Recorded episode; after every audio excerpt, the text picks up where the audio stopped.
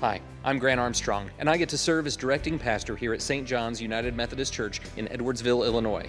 We exist to make disciples of Jesus Christ for the transformation of the world.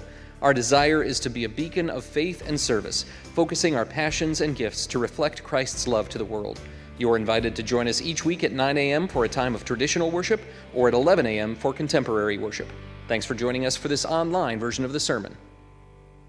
Today's reading is from the Gospel of John, chapter 8, verses 51 through 58.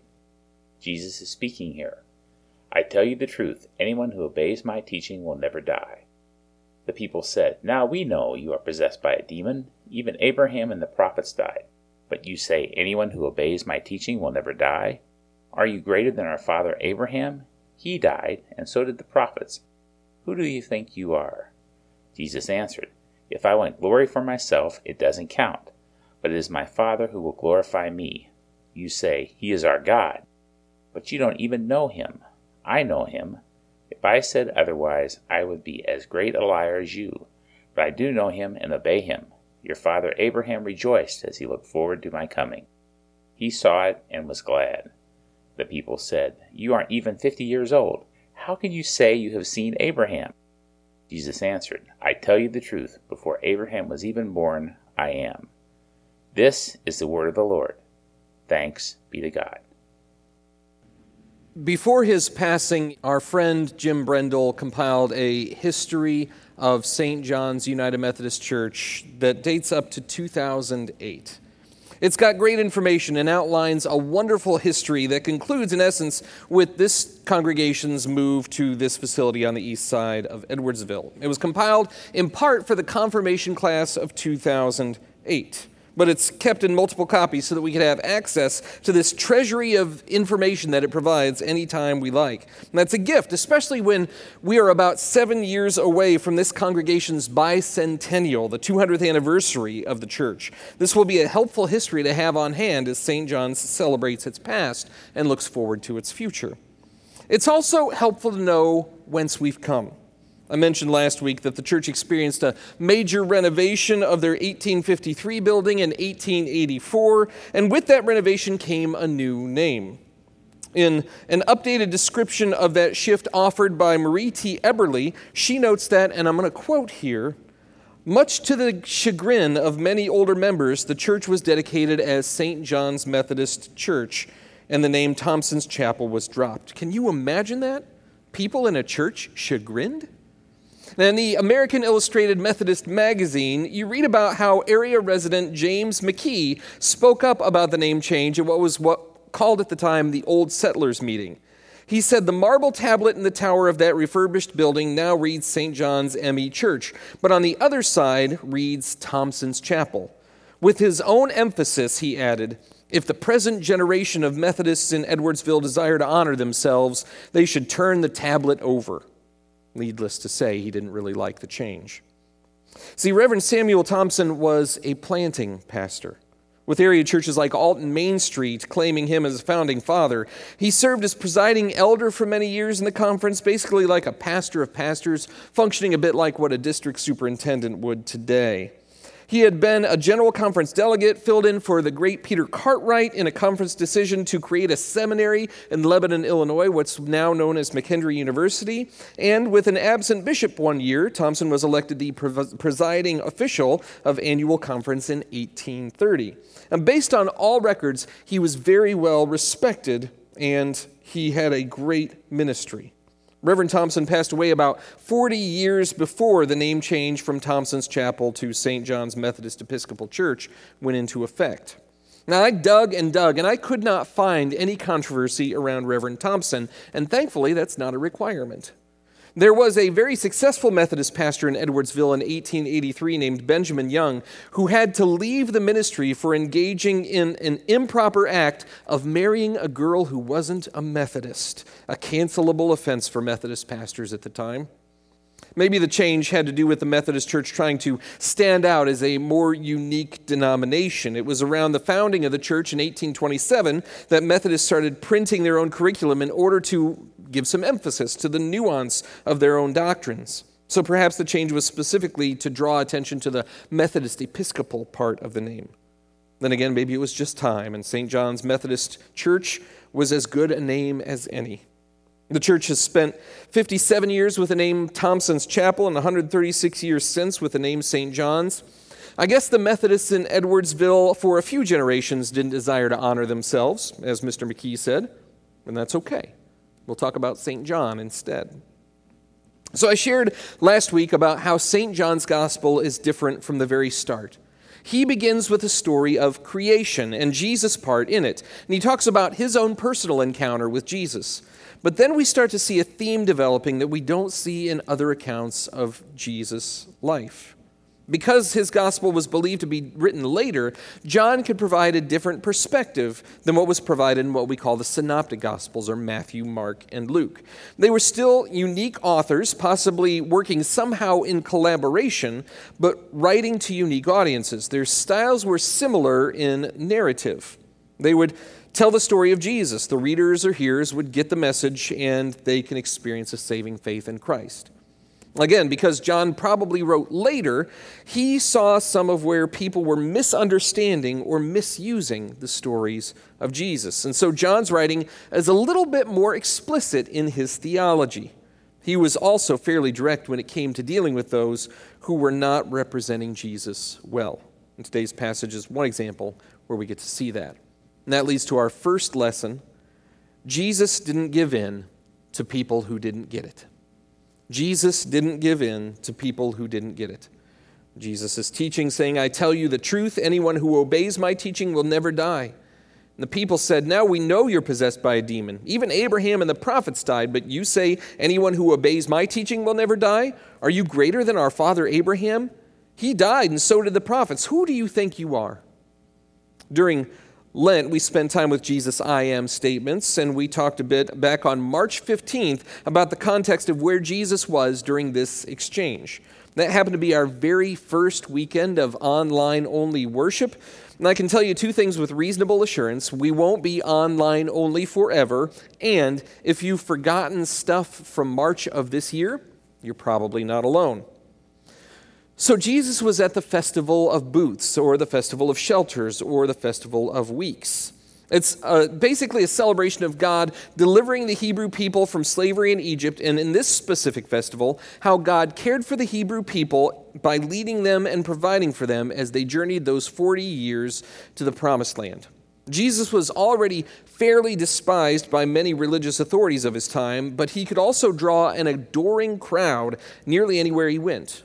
That was going to happen when he showed up at this festival. And so Jesus went knowing full well he'd draw both a crowd and some ire. While speaking to the crowd, he proclaimed himself to be the light of the world. He was basically saying that if people followed him, that it would be like the liberated Hebrew children faithfully following the cloud of fire and smoke that led them through the wilderness and into the land of God's promise.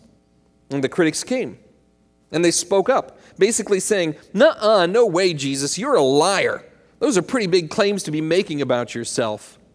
And Jesus was like, Nah, you're right. My bad, guys. I'm sorry. Never mind. That's not what happened at all. See, the people who didn't understand Jesus did not get to define who Jesus was, and Jesus didn't let them. Why? Because if Jesus was serious about who he is and what he came to do, it was important for people to hear the truth about it and what is at stake. Jesus describes here how it's the difference between languishing in the wilderness and arriving at the destination of God's promise. It's the difference between connecting with the source of life that is true, abundant, and eternal, and being disconnected from the source of life itself. John emphasizes Jesus' clear line between light and darkness and between life and death. Getting Jesus wrong comes with a big cost, and darkness or death were not outcomes that Jesus or John desired for people. There was too much at stake to let detractors define him. He didn't condemn them in correcting them, but he also didn't give in to the people who just didn't get it. That leads to our second lesson Jesus didn't have to seek glory to be glorified. Jesus didn't have to seek glory to be glorified. Jesus answered, If I want glory for myself, it doesn't count. But it is my Father who will glorify me. You say, He is our God, but you don't even know Him. I know him. If I said otherwise, I would be as great a liar as you. But I do know him and obey him. Your father Abraham rejoiced as he looked forward to my coming. He saw it and was glad. I love hearing stories about people who are in the public eye who don't act like typical celebrities with snobbish behavior. They don't pull the do you know who I am business. They do their work well, they share credit, and they're generous with the people that they encounter. Even though a lot of his movies are remarkably violent and his roles over the top, Keanu Reeves has one of those reputations, and it may not even be a reputation that's been carefully curated by a publicist. We may not we may find out something very different about his life later on down the road, which is something that I kind of hold out the possibility for for every human being basically. But every once in a while we hear about somebody who gets to where they're going by doing right things. And their star gets to rise without too much self-aggrandizement. In the church world, I started to notice a big push in recent years for people in ministry to expand their platforms. There was almost even a bit of pressure. You need to blog, you should start a podcast, write a book, line up some conference speaking gigs, hustle and grow an audience. And I think I was probably too tired to try to do all those things. But I also thought, you know, if Jesus wants to expand his platform through my ministry, through anything I get to do, he can do it. But platform expansion seemed more like a byproduct of service, not a goal. I think the Pharisees squaring off here saw Jesus as a hustler. They thought he was platform building instead of and boasting with self promotion. They were upset because he was starting to draw away from their audience and their influence. So, no matter what they really thought was going on with Jesus, they presented him as a phony, a liar, and a charlatan. Jesus is clear in explaining who he is here.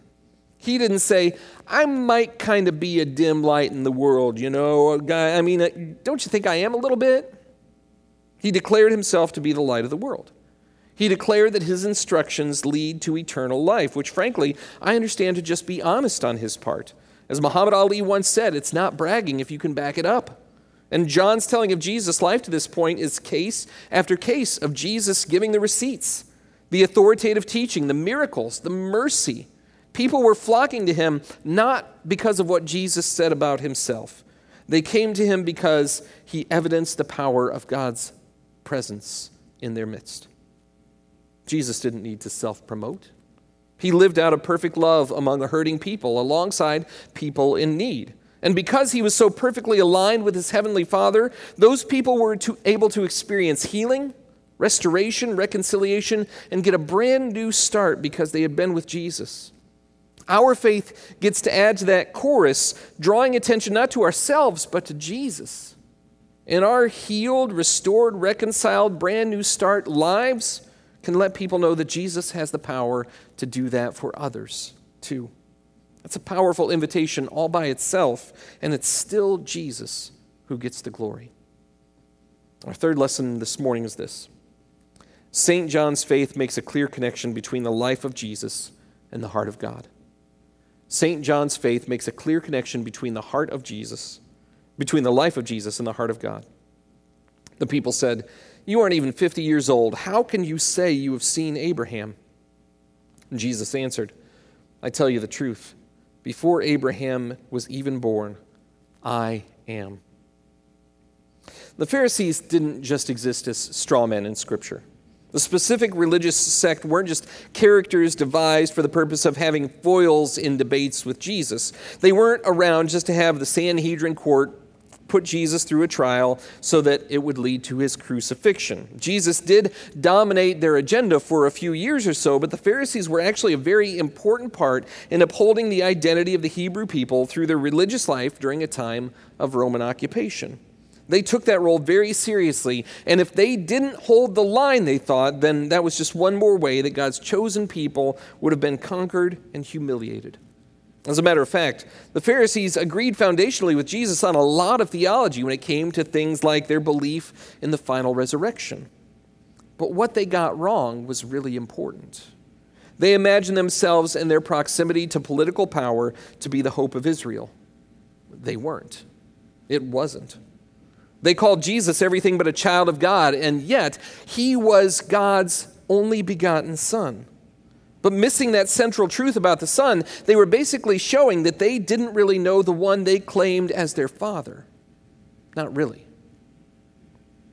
The words, I'm so proud of you, are such a gift coming from parents or the people who have stood in that role for us. I've seen some families where those words are withheld as leverage of a weapon of manipulation, and it's incredibly sad. I've had a chance to hear those words spoken over me on special occasions and on ordinary times. It's a blessing, and I hope others have experienced that. It seems like those words basically communicate that the best hopes that you have for another have borne fruit. The outcome of that hope has been seen. Maybe it's an act of service or a milestone event of a budding talent. Maybe it's a responsibility that was well handled. When love has looked like a lived out example, when it's shown by life lessons or ongoing encouragement or hope poured into another person's life, that sense of pride is simply that love shining through. It's not the kind of pride that comes before the fall, though. It's the joy that comes from the aligning of hearts. The best dreams of a family or friendship shine through. Maybe you felt that. I sure hope so. When we want to know the heart of God lived out purely, when we desire to know what it means for the hopes of God to be on display, we get to see that shine through in Jesus. It's perfect alignment, not just for a moment, but for eternity. And Jesus here declares to those who would doubt him I am not a man bent to your will, and I am not a God made after your image. I am the God in whose image you have been made. The wisest of your ancestors followed me to the land that I showed them, and I accompanied them through fire and smoke to the promised land. I was glimpsed in the ram, caught in the thorns when a substitute sacrifice was required. I was predicted in the promise of a nation who would outnumber the stars in the sky. When those who claimed to follow saw a hint of my presence, they ran to welcome me and bowed low to the ground. If you knew who you mock, but you do not, I'm not your puppet. I am who I am, and I will be who I will be. After this, we read how Jesus' detractors picked up stones to throw at him because he identified personally with Yahweh, the holy God of Israel, and in their eyes, that was blasphemy. But then he somehow disappeared and left. They had to be frustrated. The Pharisees were chagrined, especially when the next thing Jesus does in John's gospel is restore sight to a blind person on the Sabbath, and more than hint that it's the Pharisees who really can't see. And when we look at Jesus, we see the heart of God. If we don't see that in Jesus, we get to keep looking. We might want to define Jesus into something more palatable for our sensibilities or dismiss him as something less honorable, but in the end, it's not the people who misunderstand Jesus who will get the final word. Jesus is the first and the last, the beginning and the end, who died and behold is alive forevermore. He will be honored and praised without end. And we're invited to be a part of that. After all, St. John's, it's our namesake. Would you pray with me? Loving God, we thank you for the clarity that Jesus offered us in who he is, in declaring himself, I am. We get to know how it is that we approach Christ our Lord. We come with praise. We come with gratitude. We come with worship. We come with love because you have poured out such rich love on us first. Lord, help us to seek your heart and the one known as Jesus of Nazareth, to be able to understand your intention and your hopes for this world as we continue to dig into the depths of Christ's teaching, his actions, his life, his words. And Lord, because we spend that time with Jesus, because we are searching your heart through Christ, may our lives be transformed so that we better reflect that divine image that you have planted in us. Let the faith of those who have come before inspire us. And God, we pray that it would all be for your glory. You are deserving, God. This we pray in the name of Christ our Lord. Amen.